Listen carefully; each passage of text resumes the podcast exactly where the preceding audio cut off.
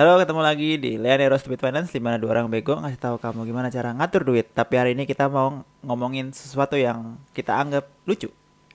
Jadi eh, beberapa hari ini kayak dua atau tiga hari ini aku merhatiin kayak di Twitter gitu Elon Musk bahkan atau di eh, YouTube gitu kamu ngelihat kayak Philly di terus Moist Critical itu ngebahas soal saham GameStop yang naik tinggi banget kayak 1000% gitu naiknya. Jadi sahamnya tuh naik kayak 1000%, bahkan ada yang bilang sampai 4000 ya, dari 4 dolar ke 100 bahkan sampai ke 400 dolar, sempat ke 500 dolar bahkan.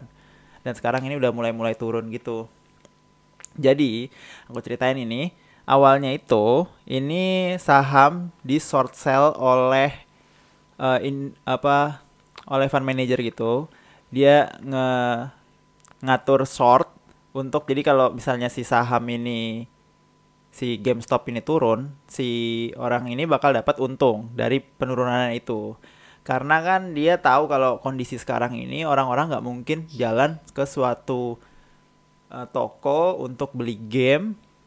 Terus jadi ya dia udah anggap wah nih ada pandemi gini berarti toko-toko yang offline offline gini bakal mati. Ya udah berarti dia taruh di sortin di taruhan kalau dia turun bakal untung dianya. Jadinya dia turun turun turun terus dan di squeezing terus sampai setahun belakangan ini sampai sahamnya tuh bener-bener jatuh. Dan sampai sekarang pun sampai dua minggu tiga minggu yang lalu masih terus terus di peras terus sampai sorting terus-terusan. Sampai manipulasi harga sampai bener-bener tinggal 4 dolar doang harganya atau bahkan sampai 2 dolar gitu. Dan kemarin anak-anak kredit tiba-tiba bilang rame-rame ayo kita kita beli yuk stoknya biar naik harganya. Ya kita beli aja stoknya biar naik harganya.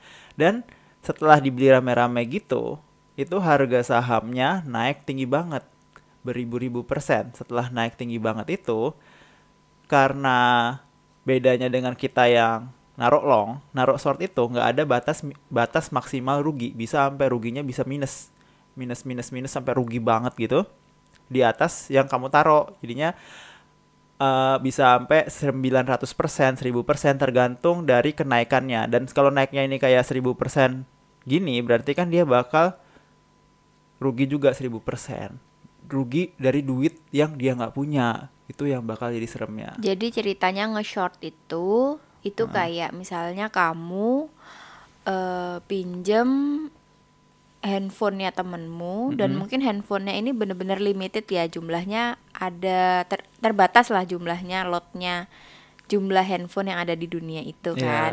Dan kamu pinjem handphone itu ke temanmu terus temanmu minjemin ke kamu. Ini tak pinjemin handphoneku tapi ntar balikin ya kayak gitu. Terus kamu pegang lah tapi kamu nggak bayar ke temanmu karena cuma pinjem kan. Iya. kamu cuma pinjam terus handphone itu kamu tahu harga pasarannya berapa kan. Terus kamu jual harganya tinggi lah pokoknya di pasaran itu. Kayak mungkin seribu handphone itu harganya 4 juta gitu ya. Kamu jual 4 juta ke pasaran terus di pasaran itu handphonenya tadi itu dibeli-beli sama orang-orang kan. Dijual lebih murah lebih murah lebih murah gitu. Pokoknya gimana cara kamu agar bikin handphone itu tadi harganya Makin makin, murah. turun? Gimana caramu lah? Entah manipulasi harga entah tektokan sama temen biar si A beli ke B B beli ke C ditawar murah terus-terusan atau gimana gitu. Pokoknya ujung-ujungnya. Nanti ada orang terakhir yang megang handphone itu kamu lihat orang itu terus kamu beli kan? Iya. aku beli nih handphonenya nih eh, satu juta ya kayak gitu. Terus akhirnya dia ya udah deh nggak Ya, apa-apa ya, deh beli aja satu juta. juta kayak gitu. Akhirnya selisihnya tadi kamu kan padahal pertama kali jual 4 juta terus kamu sekarang ngambil kamu beli balik dari orang lain Ya. lagi dengan harga satu juta otomatis kamu dapat untung 3 juta kan karena handphone itu langsung kamu balikin Balik lagi ke ke yang temanmu punya.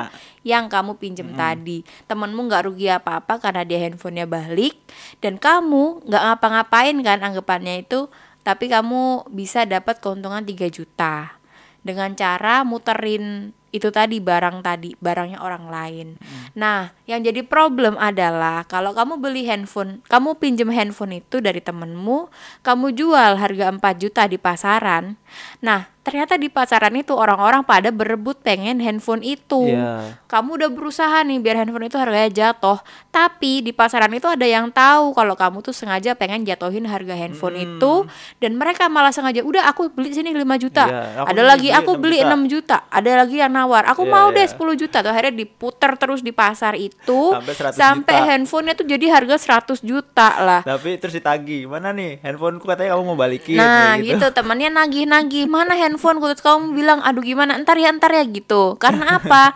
Karena kalau kamu mau balikin handphone temenmu sekarang kamu harus nebus tuh handphone yang harganya di pasaran udah jadi 500 juta gitu. Karena saking semua orang itu pengen naikin harga handphone itu jadi saling beli membeli dengan harga yang lebih tinggi.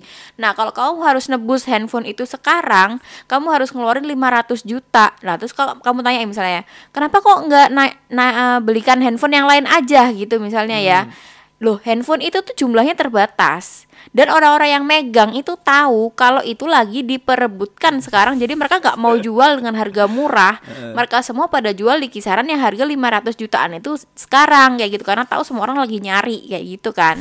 Karena lagi hot Nah, kalau kamu udah ditagih nih sekarang harus balikin dia mau nggak mau kan kamu harus ngebeli handphone yang tadi kamu jual seharga 4 juta tadi dengan harga 500 juta. Kamu harus menebus itu mah. Makanya ini bisa dibilang tidak ada batas kamu akan rugi seberapa besar. Nah, kayak gini kan misalnya kamu dari jual 4 juta kamu harus nebus 500, berarti kan kamu udah rugi hampir 500 juta kan berarti. Bayang nggak kamu rugi sebesar itu. Nah, itulah eh, problem sama short ini Iya, tadi mm. gitu. Makanya kalau eh, orang-orang banyak yang bilang kalau short ini adalah tindakan yang paling berbahaya yang bisa kamu lakukan kayak gitu. Ini high risk banget, nebak-nebak kayak gini. Soalnya kalau kamu nih eh, naruh satu juta di pasar saham kayak kita biasanya kayak gitu satu juta, kemungkinannya kamu bakal hilang. Misalnya perusahaannya bangkrut, hilang satu juta.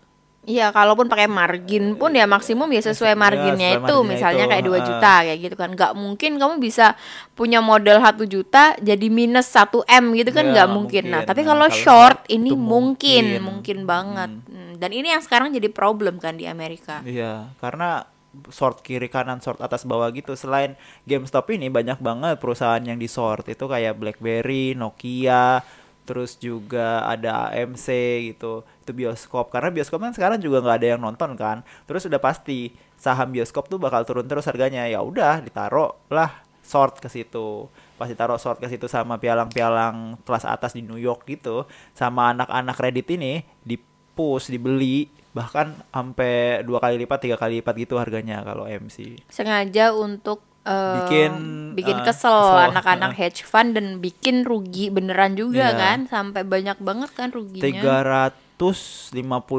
triliun rupiah itu adalah bailout yang dikeluarkan sama Citadel ya apa perusahaan Hedge lain fund- gitu hedge hedge fund fund lain itu mm. bantuin mereka supaya Ada mereka banyak banget hedge Iya. funds di sana kan.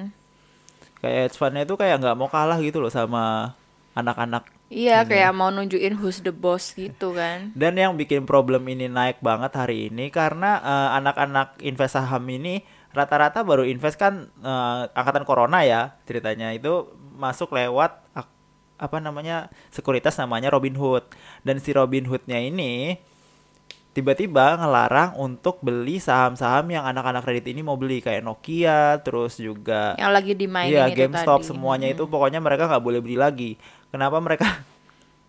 Karena takut kalau nggak tahu kenapa tiba-tiba bilang kayak gini terus rame-rame bahkan senat pun ngomongin kenapa bisa dilarang kayak gini. Ini ada permainan manipulasi harga kayak gitu.